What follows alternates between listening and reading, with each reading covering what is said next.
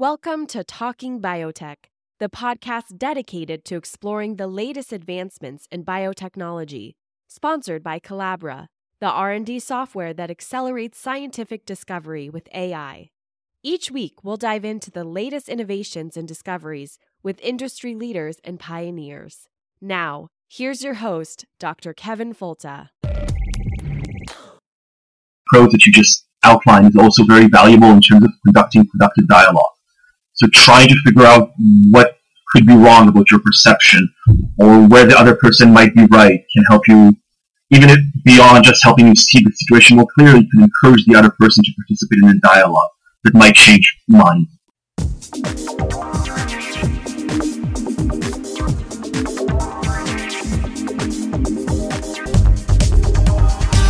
Welcome to the Talking Biotech podcast. It's the weekly podcast about agriculture and medicine with an emphasis on biotechnology and the good things it can do for people and the planet. I'm Kevin Folta, and today is another one of those episodes where we won't necessarily talk directly about biotechnology. Uh, instead, we're going to talk more about the way in which people understand information and the way in which we construct our own arguments and the way others construct their arguments, their cognitive biases, the logical fallacies that they fall into. We're talking with Itamar Shatz, and uh, Itamar is a student, or was a student, at Tel Aviv University. Uh, welcome to the podcast, Itamar. Thank you. Yeah, so Itamar is uh, was a student at Tel Aviv University. I was just there. He's in my favorite city in the world, Tel Aviv. Um, I should mention that I'm in my second favorite city in the world, Archer, Florida. um, I'm uh, s- sitting outside on a beautiful summer morning, so you hear the sounds of the backyard behind me. I wanted to talk to Itamar because Itamar also curates the website Effectiviology. And it's an outstanding website with substantial traffic, and I thought he would be a great addition to the podcast. So, could could you tell me a little bit more about what you have studied and what you're planning on studying next year for your PhD?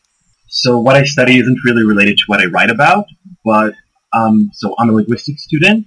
What I study right now is mostly language acquisition, uh, primarily how people's native language influences them when they learn a second language. Um, so I really love that topic, but I don't write about it that much. So the uh, how how their native language influences their ability to uh, take on a second language, or is it Yeah. really a question of okay, so or or because I always think I, I love the way that I write in English, and I could not um, possibly write if I ever was uh, to learn another foreign language. It would be like starting all over again. And and does it translate very well uh, from uh, one language to another? It does. Um, there, there are all sorts of transfers from your native language to your second language, and there's also the issue of whether or not people can even acquire another language at a very high level once they're past a certain age. But what I look at is more more granular aspects of language acquisition. So, for example, uh, Russian native speakers don't have articles in their native language. Articles are things like the and a, which are words that are very common in languages such as English. And what we saw from looking at how people acquire the second language is that when people don't have a certain structure in their native language, they they struggle in acquiring it in their second language. Okay, that's that's that's pretty interesting stuff. So you'll get to study the same thing going forward, or something a little different. Yeah, so I'm going to focus on language on uh, vocabulary acquisition and how similarities and differences between your native language and your second language in terms of vocabulary affect the way you learn new vocabulary.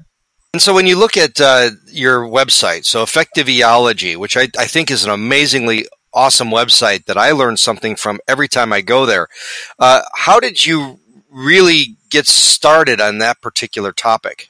So originally, I was writing, I was looking at uh, language acquisition stuff, and I saw that there is tons of research on the topic that pretty much no one was doing anything with. So researchers were examining all sorts of things about how we can improve language acquisition, and they were doing amazing studies with tons of participants, and all that research was going into academic journals, and then nothing was happening with it.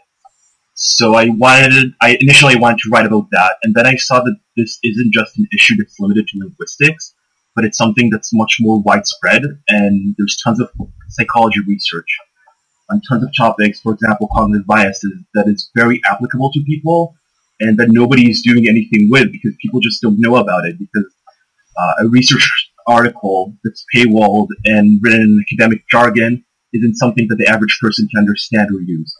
So I decided I want to write about that, and basically it just snowballed from there.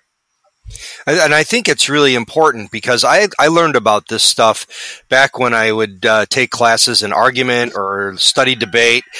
Really, these are the, the core of how we have useful discussions. And uh, by understanding the fallacies and by uh, and by really being our own best judges in terms of our self deceptions with with our biases. But what are some of the um, ways in which you think this kind of information can be especially important for scientists? I think as scientists, we're used to basically focusing on the data that we have. So in our minds, if we have the right data, we just show it to people and they accept it because, you know, it's data, so you can't argue with it. That's the empirical proof. In reality, it's much, much more complicated than that. You can show people as much data as you want, as you want, and if they don't like it, they might just say, I don't agree with it. I think it's something that's especially becoming more common now with the idea of just dismissing things by saying it's fake news. And here, I think that understanding how we can learn to communicate better and how we can account for various biases that cause people to dismiss this information in the first place could help scientists communicate better with lay people and with policymakers who don't necessarily have the same technical background as they do. That's very true, and I, I, agree with that very much. So let's break this down a little bit. What is um, what are you talking about when you're talking about cognitive bias? All right, so cognitive biases, in their simplest form, is essentially are essentially systematic errors in the way we process information. Now, there used to be this idea that human beings are homo economicus and we process information a perfect way and make perfectly rational decisions. And I think all of us intuitively know that this isn't true. And what neuro research, especially by uh, Kahneman and Tversky, found is that we make systematic errors in how we process information.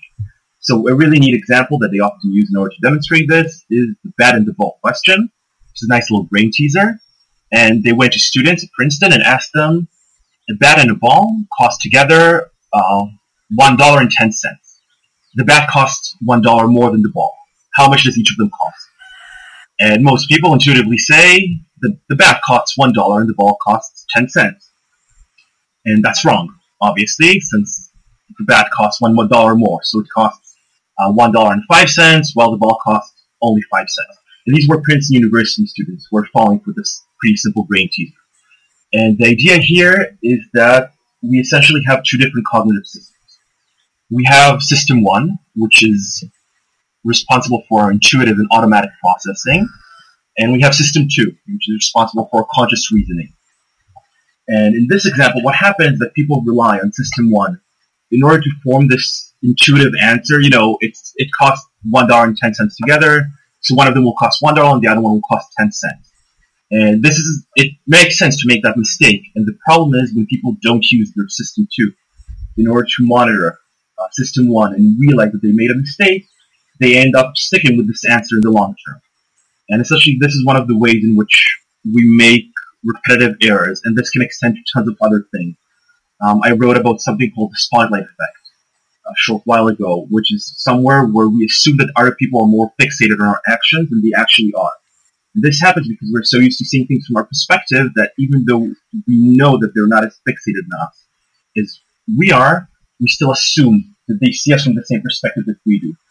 And essentially, all of these tiny little uh, intuitive errors or even errors in reasoning are things that affect the way we process information and cause us to make decisions in an irrational way. And let's drill down on that a little bit, especially with respect to System 1 and System 2, because I know when I really dug into Kahneman's work, it really helped me to understand how to talk to people because of these different ways of processing information that I'm a System 2 guy.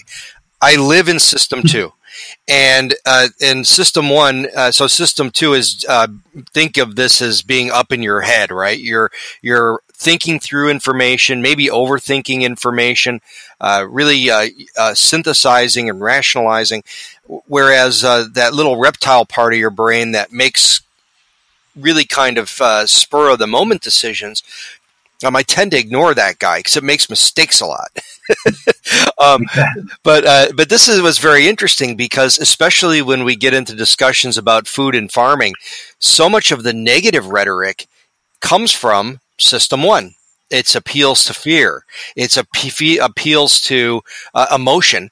Whereas as a scientist, I'm going, well, that's not the way it happens. Let me tell you how it works. Let me give you the evidence.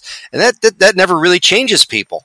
Exactly, because they already made a decision based on System 1, so trying to appeal to the System 2 is meaningless. They already heard that GMO is unnatural. Of course, it's very difficult to define what unnatural means in this context. But once someone appealed to their System 1, they've already made a decision, and then they might try to rationalize it with System 2. But the decision was already made, so any evidence, that additional evidence you present isn't going to make a difference. And, and that's what's so interesting is that as a scientist, I try to use System 2 to install the primary thought. So I'm using rational uh, thinking and logic and evidence to begin the process of teaching somebody, but it's not going to change what System 1 is already ingrained. And it's a really interesting thing for us when we discuss, even with our relationships at home. How do we um, better understand that relationship? And it's a really and the other thing I think is really cool too. Maybe you could speak to is I think it's really important, and it was a really turning point for for me, a real turning point for me when I realized that I too have cognitive biases. yeah, it's you know we like to think that we're different, and some people might be more predisposed to cognitive biases, but at the end of the day, everyone has cognitive biases uh, trained psychologists have cognitive biases. Animals have cognitive biases.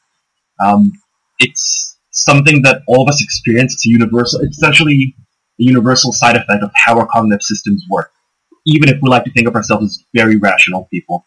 And does recognizing that you have biases make you a little more effective in a conversation or in a debate because you really go in saying, you know, here's my experiences, here's my training, here are here's what I know, and I really could be wrong. So, you know, I, I, these are my biases that I have. So, so help me understand why I'm wrong. Is is that maybe a better way to be framing our arguments? Um, I think it is for two reasons. One is the obvious psychological one. I think it can help with debiasing in some cases. Uh, there are cognitive biases where being aware of them is basically the main thing when it comes to debiasing. And there are a lot of cognitive biases where you obviously need to be aware of them so you can try and uh, mitigate them in some way, but just being aware of them isn't enough. But I think the approach that you just outlined is also very valuable in terms of conducting productive dialogue. So trying to figure out what could be wrong about your perception or where the other person might be right can help you even if beyond just helping you see the situation more clearly, you can encourage the other person to participate in a dialogue that might change minds. Yeah, and, and, what about the concept of logical fallacy? I know that this was something that I, I really like on your website because you describe well how they work. And I've never was good at the game where somebody does a logical fallacy and then asks me to explain what it is. so what, what is um what is a logical fallacy? So a logical fallacy um, the simplest way to explain it is just an error in reasoning. Now, obviously, it sounds a bit like a cognitive bias, but the idea is that cognitive bias occurs at a lower level of processing or thinking. So, a cognitive bias essentially affects us in terms of how we think, and a logical fallacy affects us in terms of how we explain something. So, in a lot of cases, we can have a cognitive bias that promotes logical fallacy.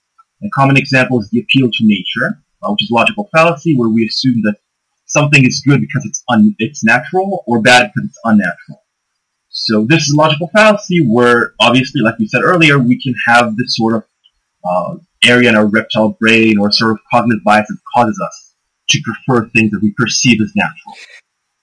But on the other hand, someone might be completely disingenuous and not believe that a certain thing is more natural or more unnatural and still use an appeal to nature argument because it's an error in terms of how they discuss something rather than in terms of how they think. Another really common one that I think explains what a logical fallacy is very well is the ad hominem um, argument uh, ad hominem.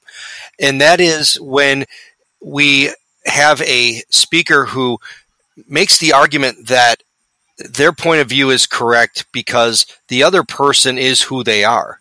so it's not that it's not that their argument is bad. It's kind of the blame the messenger, um, blame the messenger argument. It's not that the other person is uh, wrong in terms of what they're saying. It's wrong because they are who they are.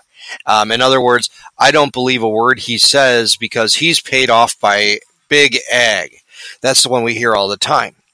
And it doesn't matter if your information is 100% correct. What it means is that uh, they're going to dismiss everything and say you lost the argument because they feel there was some other external influence as to why you even would initiate that argument. Yeah, um, that's again some one of the most common logical fallacies or rhetorical techniques that we see a lot of, especially I think uh, last few years.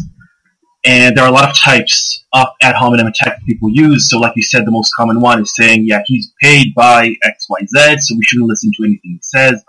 Um, there are all sorts of different ones. I think we've seen cases where someone is just abusing the other person, just attacking them, personal attacks that aren't even related to the discussion. Um, there are ad hominem attacks where people say, if you don't like the current situation, then you're welcome to leave. But again, it's something that plays a role very often when essentially people attack the messenger without even explaining why the attack is relevant, which I feel is an important distinction to make because the source of an argument is important. So if someone is in fact paid by, let's say, uh, pharma companies, you should look at the motivation and see whether or not they have a conflict of interest, which might affect what they say. And we have this, again, in academic journals, where people have to disclose the conflict of interest that they have. Something like this turns into an ad hominem attack when people just say, uh, you're paid by whatever company, so we should ignore everything you say, even though we haven't proven that you actually have a conflict of interest. And that's pretty much it. And this is where it really turns into a logical fallacy. And do you really think that if everybody in the public was better schooled in understanding what logical fallacy is and cognitive bias, that it might radically transform our political landscape? I think in an ideal utopia where everyone is trained to recognize logical fallacies and conduct proper discourse, yes, I think the political landscape would look very different. Is this a realistic goal or something that we can accomplish? I'm not so sure, but I do think it's something we should strive to accomplish. Um, I think it's also something that I like about the American system of education, where you have a more liberal education, where you take a lot of courses. So even if you're, for example, a biology major or a linguistic major, you're going to take classes in other things that might help you train, like you said, uh, critical thinking. Whereas in other countries, for example, we just, you know, I studied biology and linguistics, so that's the class I took. I didn't have any philosophy courses. I didn't have any writing courses and critical thinking courses. And I think education is pretty much the only way we can strive to reach this. Well, there's a uh, the the old medieval way of training people in school. I, I almost like it a little better. I don't know if you know the trivium. Does, does this ring a no? Okay, so the trivium was the way in which uh, students used to be trained, and you would start out by learning uh, rhetoric and logic, and okay. then and as you began to progress forward in school, once you've mastered the the foundation, you would begin to um, then start to learn geology and physics and biology. The, the initial one was uh, logic, rhetoric, and arithmetic. That was kind of like putting the tools in your toolbox. And then now, once you had logic, rhetoric, and uh, and arithmetic, you kind of were primed to take on any of the more specialized areas because you fulfilled this core toolbox of, of, of the things that you need to synthesize biology and higher mathematics and uh, linguistics. That actually sounds pretty great. Yeah, I, I, would like to see us return to that. I, I think that there's something to be said about. Uh, let's talk about how we argue first before we start arguing. but uh, wishful thinking. Yeah, I, I, I, do a lot of that. Uh, so th- this is the Talking Biotech podcast. Today, talking philosophy and rhetoric. Um, we're, we're speaking with Itamar, Itamar Shatz from Tel Aviv University, and we'll be right back after this short break. Hey everyone, this is Nick Saik from Know Ideas Media. If you listen to this podcast, you're probably an awesome person who's probably found themselves in a debate or two about the validity of genetic engineering and its use in food production. You may have even noticed the same problem I've been picking up on. There's lots of good information out there about genetic engineering, but very few people who need to see it are exposed to it. Well, I'm making videos that lay people like myself can actually understand and digest. I'm a filmmaker, so this is my contribution to science communication. They are the perfect thing to post on the wall of that friend you have. You know, that person who just can't seem to grasp the awesomeness of GE crops, who maybe gets hung up on things like chemicals or Monsanto or whatever. The videos I make cover a wide variety of topics, and you can watch them by searching Know Ideas Media. Remember, that's no as in knowledge on Facebook or YouTube. The videos will likely cover what you already know, but the point is, we gotta share them with people who don't know. The mission at Know Ideas Media is to be pragmatic, not dramatic. So help us spread the right information about genetic engineering. Thanks a lot. And we're back on the Talking Biotech podcast. Today we're talking with Itamar Shatz. And Itamar is a student at Tel Aviv University who is in linguistics, who runs the website Effectiviology. And I really urge you to take a look at that. And Itamar and I have been discussing some of the rhetorical tools that we should be thinking about as we engage in public discussion. And uh, we've talked about cognitive bias. We talked about logical fallacies. One of the ones that I really uh, like is the straw man argument. And what's really nice about this, the straw man argument is that when you understand what it is, you can actually flip it and actually do um, th- what uh, Daniel Dennett refers to as the, the steel man argument. And this, um, and maybe you could just explain this better than I could. So go ahead and what what is a straw man argument, and how can by understanding what a straw man argument is make us more persuasive? So a strawman is essentially one of the most common rhetorical techniques that we see, where someone attempts to change someone else's point of view or express it differently in order to make it easier to attack. Um, so a common example uh, is in medical marijuana, where people say, someone might say, uh, I think we should make medical marijuana legal for cancer patients. And someone might attack this by saying, oh, so you think that everyone should just be able to smoke heroin whenever they want? Essentially distorting their argument in order to make it easier to attack. And this is a very, very common thing that people use, either intentionally, because again, they want to make their opponent's argument easier to attack, or because they misunderstand their opponent's argument, which can happen in more minor versions of the straw man. And there's the idea of the steel man, which is essentially a reverse straw man, where you attempt to restate your opponent's point in a more cogent and stronger way. So something that's proposed, been proposed by uh, philosopher Daniel Dennett is the idea of how to compose a successful critical commentary of someone's point. And what he says is that first you should attempt to re-express your target's position so clearly, vividly, and fairly that the person you're talking to says, wow, thank you. I wish I thought of saying it that way. And then before attacking the argument, you should also list any points of agreement that you have and mention anything that you've learned from them before you begin criticizing them. And the idea is that this allows you to respond to their actual statement instead of to a strawman version of their statement and allows you to conduct a productive dialogue because the other person feels that you're actually trying to listen to what they have to say. And that was another residue of the Steelman argument is it shows that you're listening. And when you're listening, it creates rapport, which is this, you know, two-way channel with between the between the two parties that now makes communication more effective. It shows it actually implies empathy because you're trying hard to understand someone else's point of view rather than simply arguing to debate them. You're you're you're, you're arguing to better understand them. And I think this is a, it comes in the book, Never Split the Difference, which is a book by Chris Voss. I don't know if you've ever seen this, but um, Never Split the Difference is, um, he's a, uh, was a former New York City hostage negotiator. And he found that rather than trying to strong arm hostage situations, that by listening and by using rhetorical tools, they could get more people out more alive more often. So another really nice spin on the on the on the straw man and steel man argument. So what are some of your other uh, particularly interesting fallacies? Um, so we've discussed strawman and ad hominem attacks, which are the most common ones, and we've discussed the appeal to nature which is, I think, the one that's most prevalent in discussions on biotechnology.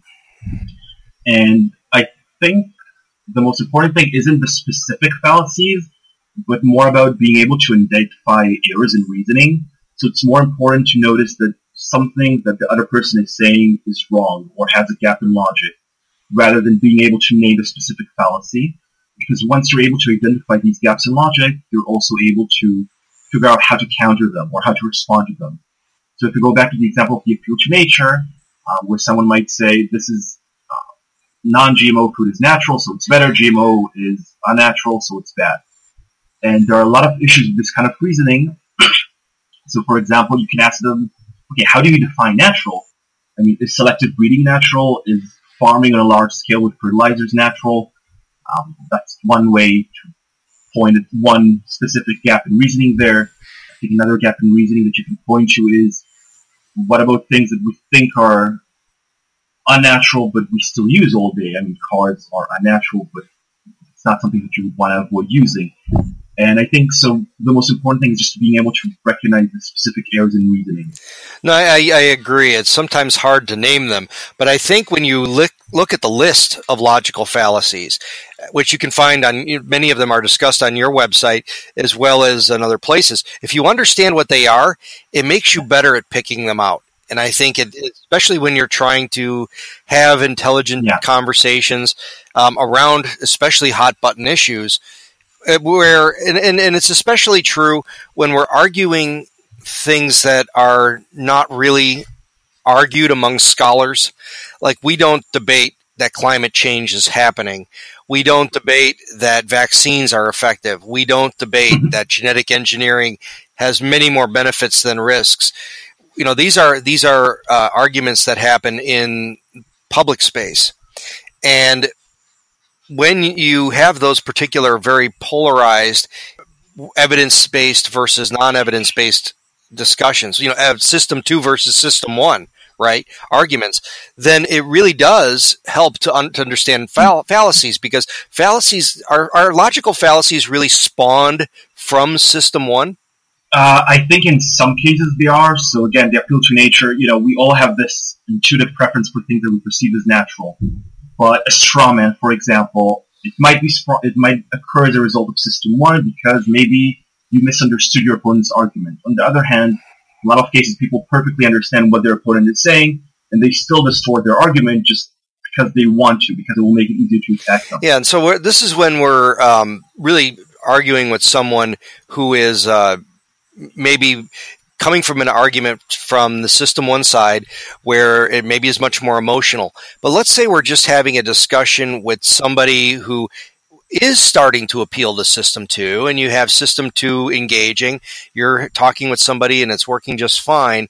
You're convincing them of your point potentially. But what is the backfire effect? Explain that to us and how that can be an impediment to good communication so the backfire effect is the idea that sometimes when you present people or attempt to present people with information uh, that convinces them of one viewpoint, it ends up backfiring, backfiring and convincing them of the opposite. So, for example, um, if you attempt to explain to them why the Earth isn't flat, and you present a lot of compelling evidence, they might end up remembering, well, he said that the Earth was flat, or they might end up saying, uh, being even more convinced that the Earth is flat in spite of all the evidence that you showed them, or really because of all the evidence that you showed them, even though the evidence you showed them was completely contradictory to the point that they believe it. Yeah, there's actually an interesting uh, comment back in uh, episode 145 of the podcast. I spoke with Dr. David Just from Cornell University, and he talks about the idea of how there are there's almost like a reactivity that happens when somebody gives us instruction or gives us limits or challenges us with scarcity that our response is to go exactly the other way and it seems it seems to be very much what happens with the backfire effect that you can say uh, you know this is uh, a, safe product because we understand uh, you know a b c and d but yet people will automatically conjure suspicion in your words and take it the other direction. Yeah. So basically, in a lot of cases, for example, people already have a decision. People have already made a decision what they think about that product. They already made up their mind for whatever reason, uh, usually because of system one, sometimes because of system two. And then when you try to give them evidence which shows that they are wrong, so some people might accept this evidence. They'll say, okay, you've raised a lot of very valid points, you've shown me studies, and I accept what you've said and I've changed my mind, which is the ideal outcome, but not usually the most common one. And in other cases, people have already made up their minds. So when you show them the evidence, they're not saying, okay, I should look at this evidence and maybe admit I was wrong. They're saying, okay, this evidence contradicts what I believe in, so it's wrong, and now I have to figure out why this evidence is wrong and why I can dismiss it. And as they're doing that, they're coming up with more reasons in their mind why their initial stance is the right one. And this reinforces that initial stance essentially, which is what causes the backfire effect. But are, are, there different kinds of backfire effects? So if you think about uh, overkill versus familiarity, what are those differences? Yeah. So again, there's first of all the general backfire effect as a term for cases where you attempt to change someone's opinion and you end up reinforcing the original one. And two very crucial ones are the familiarity backfire effect and the overkill backfire effect. So the overkill backfire effect is a phenomenon where the more evidence that you provide in support of a certain point, the less likely people are to accept that point. So for example, if you're arguing in favor of something and you give three compelling pieces of evidence, that might be more convincing than providing 10 pieces of evidence in support of that point. And essentially what happens is that people prefer to accept arguments that are easier for them to process from a cognitive perspective. And this again ties into the system one, system two. You know, it's much easier to say, all right, this makes sense, let's accept it, than sit there and try to think through all the difficult and complex data and then make up your mind. And what happens is, especially in the context of scientific discussions, is that scientists are used to the opposite. More evidence is better, so they try to pile on more arguments and more statistics and more examples and more explanations. And the more they try to provide this, the more people end up going with the opposite example, especially since a lot of times uh, these myths or misconceptions have a very simple and intuitive explanation, which is much more compelling than a complex scientific refutation or complex scientific. This is, I think, one of the most important cognitive biases to be aware of as a researcher, because if you go back to the idea of how you communicate with the general public and people who don't necessarily have a scientific background. Again, you have to overcome this intuitive uh, desire to pile on the data and pile on the arguments, pile on the statistics, and instead figure out the most simple way you can deliver a compelling argument given your intended audience.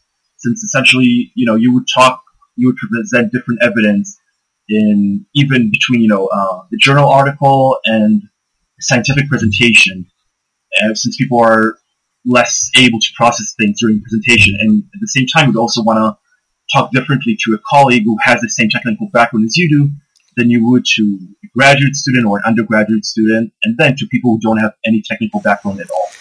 And that's really why I was so excited to have you on the podcast today because what we do here is we I provide a lot of content. I provide a lot of great examples to people about you know what what are the new breakthroughs in medicine or agriculture or whatever using biotech.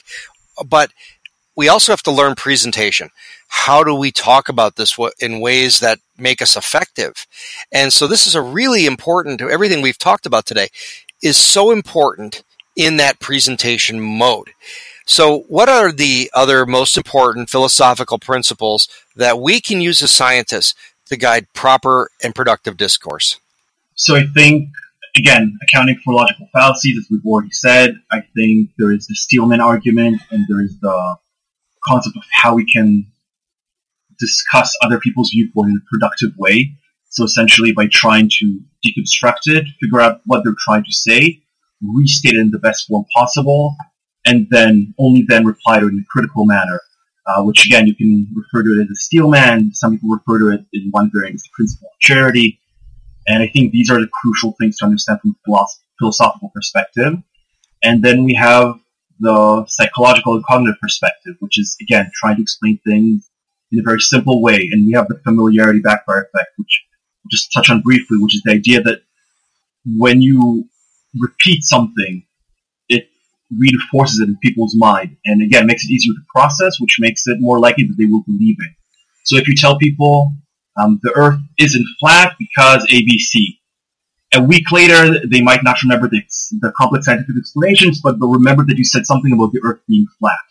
And this, is again, very crucial to account for when you discuss these misconceptions and myths, because we tend to try and repeat them as we explain why they're wrong, and this can actually have, again, the backfire effect and cause it to be reinforced in other people's minds. So I think this is also something we should account for. Now you're um, working in linguistics, but you seem to have a really strong a, a grasp on basic science. Uh, just the short discussions we've had.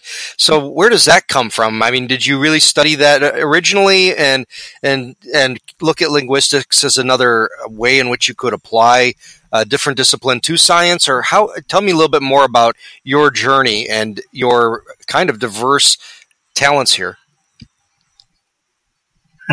Uh, I wish I could say that linguistics was relevant for me, but even though I have written about it from time to time and I do mention it in some of my articles, I don't feel that it was very uh, relevant to what I'm writing about. Um, at the end of the day, at the end of the day, I just found topics that interested me and opened Google Scholar, tried to find all the relevant articles about the topic, and just uh, read through them. And you know, especially when you find good review articles that discuss these topics, such as uh, you have Kahneman's uh, Nobel acceptance speech, which really ties in all the theory and all the research that he did on the topic.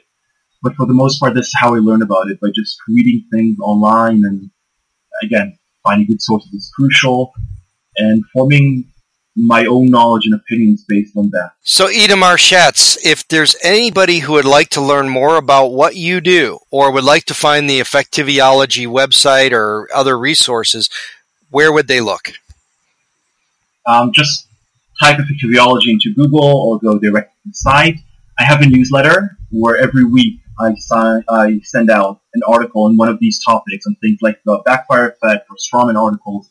And if you think that this is interesting, I encourage you to sign up and see whether you like it or not. Yeah, I'll sign up for sure. I'm, I'm a visitor to the website, but not a subscriber, but I certainly will be. So thank you very much for joining me on the podcast. It was really productive, and I, I, hope that the listenership found this valuable and that it helps us make our arguments better. That we're not just standing on facts and evidence and data, but we're also considering the conduits by which those things flow. So thank you very much for joining me today, Itamar. Thank you very much. Thank you. And thank you for listening to the Talking Biotech podcast. I hope you appreciate the opportunity to listen to an expert in these other areas that will make our arguments better. I mean, we can know a lot about the science. We can know a lot about the facts and the evidence and the data, like I said before.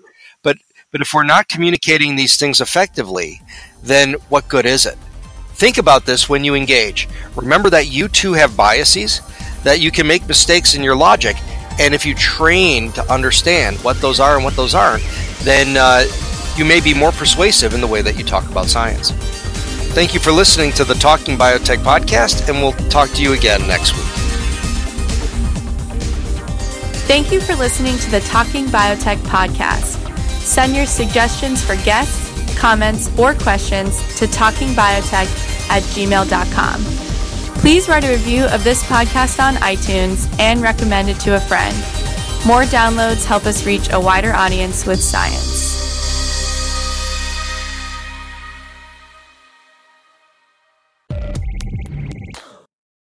You've been listening to Talking Biotech, sponsored by Colabra, the platform that bridges the gap between siloed research tools. With Colabra's electronic lab notebook, scientists can work together in real time sharing data and insights with ease. Revolutionize your research collaboration. Sign up for a demo today at colabra.app. C O L A B R A dot A P P.